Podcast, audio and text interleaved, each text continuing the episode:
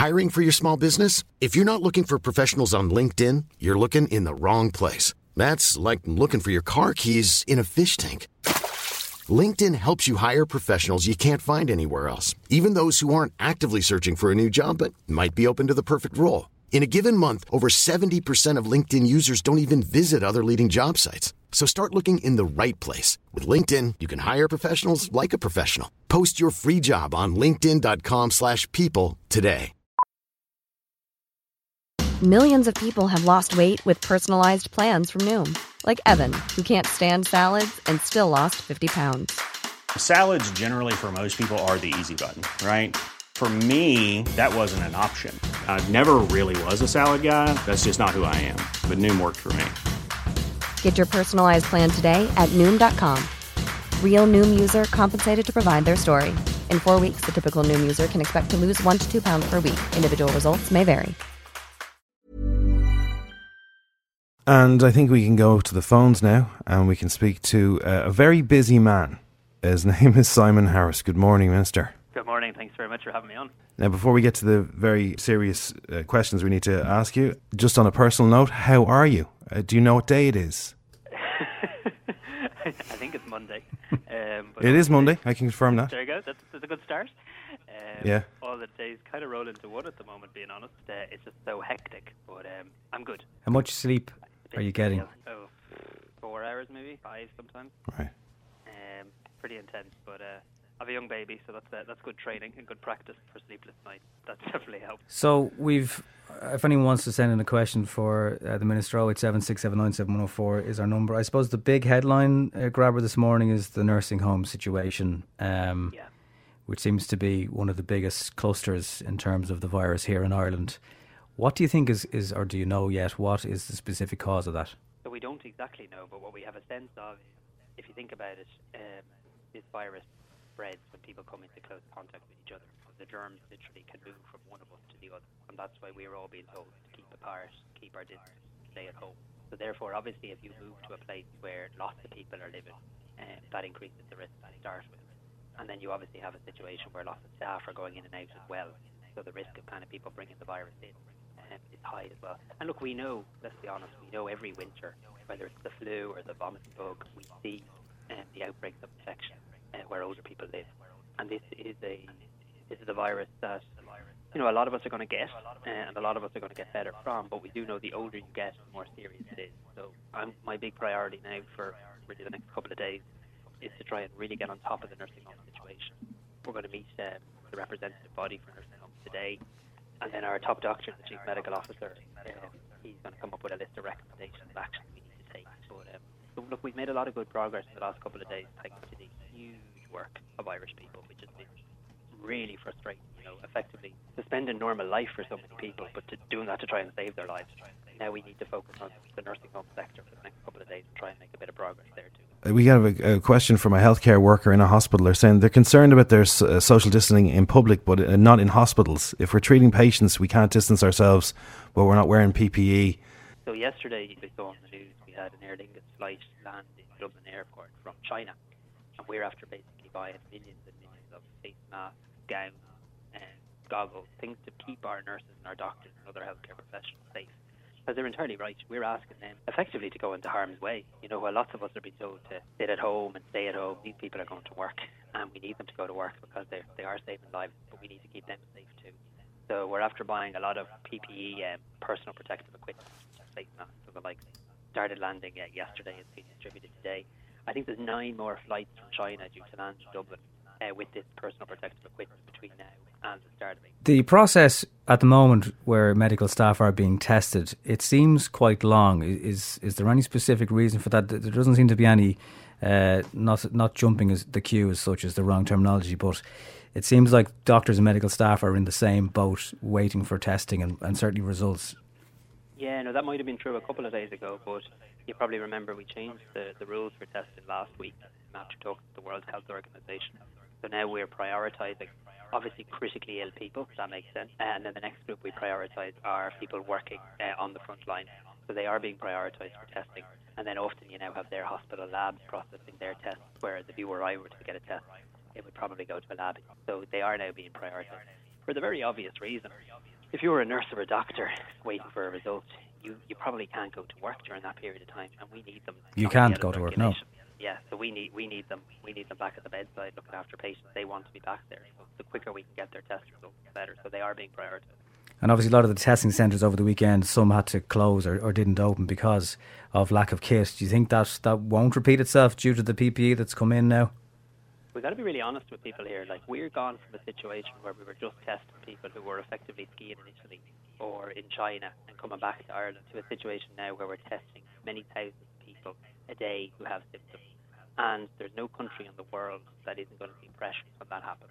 We've gone from a situation where we used to have an ambulance call to your house if you needed a test to now having 46 testing centres open right across the country in all sorts of different locations, including Croke Park, Uí Chaoimh, uh, and lots of other places. And that does mean from time to time we do kind of hit a pinch point. But I, I think we've had some good news on that.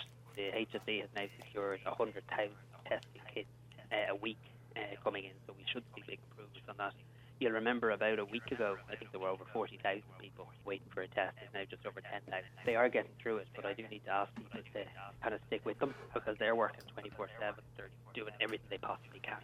But in normal times, in peace time, if you like, what we're asking them to do would take many, many months to set up, and they're trying to set it up over a couple of days to, to really get on top of it. Are you happy with how the public has responded to your calls to stay indoors, or do you think there's more we can be doing? I'm largely happy. Um, and I mean, I'm hearing from people right across the country uh, who contact me on social media, who write to me, who email me, telling me, you know, about all the efforts they're making. And people are making really big efforts. And we have seen seen the very best of Ireland. And I don't don't, when I say that, but like we've seen so many people step forward and say, I want to help. The one that I thought was really amazing last week was when postmen and women around the country uh, decided they wanted to do more. They weren't asked by the government, they weren't asked by their managers, they weren't offered more money. They just put up their hand and said, look, we're calling to the homes of lots of older people every single day, dropping off letters. You know, is there a way we can check in with the older person? We obviously can't go into the house because we can't risk spreading the virus. But is there a way we can see if they need a few messages picked up or need the prescription picked up in the pharmacy? Like that sort of generosity is, is, is deadly. It makes you very proud to be Irish. At the same time, we've seen, you know, and I don't want to overegg it. We've seen we've seen some kind of, you know, annoying behaviour as well. We obviously saw a situation with a guard being spat at the street, and guards having to deal with that sort of stuff this stupid thing called the Corona Challenge, where some people are going around.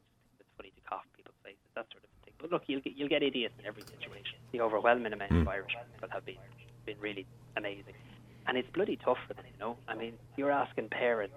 You know, the novelty of kids having a couple of days off school has long worn off. It's not like the snow. If you remember the first day of the snow, everyone was happy to be home. Second day of the snow, people were getting a bit bored. And the third day, they were nearly digging yeah. their way out of their houses. Like, yeah. it's tough for families at home, lots of kids off school, climbing the walls but people are doing everything they can to kind of stay busy. And I just got to remind them why we're doing this.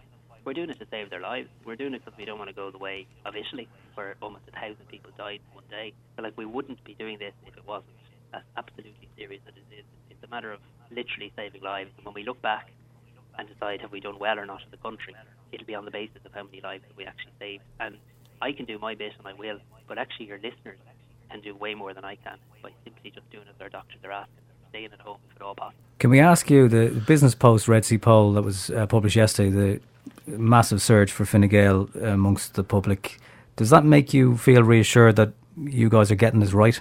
To be honest, I've been. I, I actually have no time for politics right now. To be quite honest, because I'm.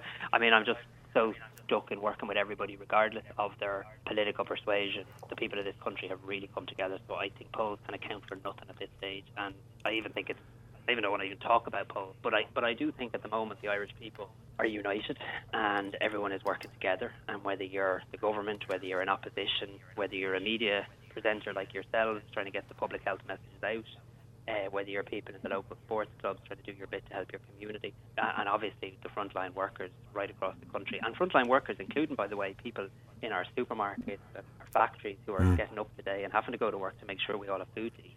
So I just think what's happened in Ireland now is people have really, really, really uh, pulled together. There is something I'm worried about beyond the coronavirus as well, and uh, and if you don't mind me saying, I think you guys have a, have a role to play here as well, which is just I am worried about people's mental health. You know, it's not normal what we're asking people to do. Uh, like all of us, you know, miss friends, miss family. You know, we like meeting up. You like the odd hug. You know, you like being able to go down to the pub and have a pint, hanging out with your friends. And we're basically asking people now to sit at home and and I think we all need to try and keep them go, keep keep them going, looking for things that we can do, sharing ideas of what we're doing to keep ourselves and our and our families kind of occupied, busy, and just kind of. Again, I don't don't mean to sound naff when I say it, but we, we all just need to be a little kinder to each other because the next the next two weeks are going to be tough. You know, they are genuinely going to be tough. But the prize is huge. Like if we get this right, if we get this right, we're going to look back a couple of months' time and say, "Geez, do you remember that time it was really rotten in Ireland? We all had to do these really kind of weird things. and wasn't even allowed to go further than two kilometres outside the house to walk the dog. But geez, we, we went a lot better than other countries. I mean, that's that is the prize. But that doesn't take away from the fact that it's a really, really stressful and anxious on on that uh, kind of situation, which is essentially a lockdown, two questions one, if I may. One, yeah. do you think there's any more steps uh, further as to what we're in at the moment? And two, do you see this period being extended past Easter Sunday? So, without worrying people, there are always more steps, right? But at the moment, we don't have any. We don't have. There, there isn't a secret piece of paper in the department with a load more measures we could take. I mean, what we have done is pretty serious um, and pretty significant. It's effectively suspended normal life for so many people right across the country. And when I talk to our top doctors and I talk to the chief medical officer, I mean there is a real sense of hope that if we can just give it give it welly, give it everything we possibly can for the next two weeks, we'll do our bit, the people do their bit, everyone look after each other, that we'll actually see improvements. And there are some hopeful signs already. Like just one, just give you one. I mean, when we were diagnosing people with this virus about two weeks ago, on average, they had been in contact, close contact with 20 other people. When we're now talking to people, on average, they've been in contact with five other people. So that, that, that, that's making it much more difficult for the virus to spread. It's going to help save lives. Do I think it'll be extended beyond Easter Sunday? Got to be truthful, I don't know. But I think, being very honest, that these measures are so restrictive and so significant, you can't leave them in place for a very long time. So the judgment call our doctors had to make was what's the right time to bring these measures in. So what we're planning on doing is going kind of intensively at this now for a couple of weeks in the hope that when we get to Easter Sunday, we'll be able to say, look, we've actually made a bit of progress. Everything can't go back to normal. Um, be a complete fantasy to think that's going to happen. That this virus is going to be with us for many months. Um, but are there some things that we can lift and change on Easter Sunday? I really hope so. I mean, that's what we're all hoping. Um, because, like I say, we need to be able to look after the mental and physical health of people, and and the current situation, you know, is not one you can sustain for a very long period of time. We have a question here from a health worker. Can you say to the Minister, Minister Harris, he's, he's doing uh, an amazing job. What can be done about patients putting us at risk, leaving hospitals to smoke, meeting family and friends outside? I've had t- uh, three patients doing this this week. Yeah, well, look, thanks to that health worker. I mean, that shouldn't be happening. There are now, and again, I don't like talking about these in a kind of scary way, but I mean, we do now have very clear emergency powers that any of the public health issues that we have brought in on the basis of the doctor's advice, if people aren't abiding by them, um, you know, our guards and others uh, can ask them to do so. So I'll certainly ask that the guards kind of keep an eye with hospital management on making sure that the message is very clear. You can't visit family in hospitals. I know that's really tough. Um, we all want to visit our loved ones, particularly when they're sick. Now, obviously, there's exceptions that can be made on compassionate grounds if someone's at the end of life and the like. But in general, the best thing the Irish people can do to help the nurses and doctors is, is not just applaud them, they deserve that applause, and I was so delighted to see everyone around the country clapping for them, and you know, it was a really emotional moment in our country. But actually, the best thing you can do is stay out of their way, let them get on with their job, and follow the public health advice. That's how we're going to save lives. Minister, a lot of people are texting in say thanking to say thank you to you and that you're doing a great job. A lot of messages of support there, so uh, you should be aware that uh, a lot of people are, are thankful of the work you and your colleagues are doing. You know, I was just going to say we're we're just uh, we're just small cogs in a big wheel doing our doing our bit, but everyone is in this together. When you uh, we asked President Higgins this last week. because the, the, the, the, guests and the questions have got very strange on the Strawberry Alarm Clock lately. But uh, what song, what song do you wash your hands to? President Higgins picked Hozier, Take Me to Church. Well, what are you singing when you're washing your hands? well, well, you've you've probably heard me telling people to sing to sing along to Happy Birthday, but to sing it in their head. And when I say sing it in their head, it's because I'm an absolute poxy uh, poxy singer. Um, but uh, I, I, think when you're in a job like mine, um, Mr. Brightside, um, it's a pretty yeah. important thing to try and keep up your mood. Yes, indeed. So you're going the Brandon Flowers. I think that's uh, that's a popular one. All right. Well, look, once again, people uh, seem to really do appreciate at the moment. Thank you for your time this morning. We appreciate you're, you're very, very busy with this constantly evolving situation. No, well, thank you so much, and thanks for having me on, and thank you for getting out the public health messages. I mean, just to your listeners, I just finally say, like, when there is a global pandemic, we can all feel very small and very powerless. But the truth actually is, we have a hell of a lot of power here in what we decide to do as individual people and our families over the next couple of days. So please, please, please do stay at home, and except in those very exceptional circumstances. And this time will pass. I promise you that. We're going to get through this and we're going to look back and the, the crack and the fun that we have in our country will be back um, and we'll be a safer place. But we just got to do this now. Mr. Health, Simon Harris, thank you very much for talking to us this morning. Morning. Thanks a million. Bye. Hi, I'm Daniel, founder of Pretty Litter. Did you know cats tend to hide symptoms of sickness and pain? I learned this the hard way after losing my cat, Gingy. So I created Pretty Litter, a health monitoring litter that helps detect early signs of illness by changing colors, saving you money and potentially your cat's life. Pretty Litter is veterinarian developed, and it's the easiest way to keep tabs on your fur baby's health right at home. Go to prettylitter.com and use code ACAST for 20% off your first order and a free cat toy. Terms and conditions apply. See site for details. Hey, it's Paige DeSorbo from Giggly Squad. High quality fashion without the price tag? Say hello to Quince. I'm snagging high end essentials like cozy cashmere sweaters, sleek leather jackets, fine jewelry, and so much more. With Quince being 50 to 80% less than similar brands. And they partner with factories that prioritize safe, ethical, and responsible manufacturing. I love that. Luxury quality within reach. Go to quince.com slash style to get free shipping and 365 day returns on your next order. Quince.com slash style.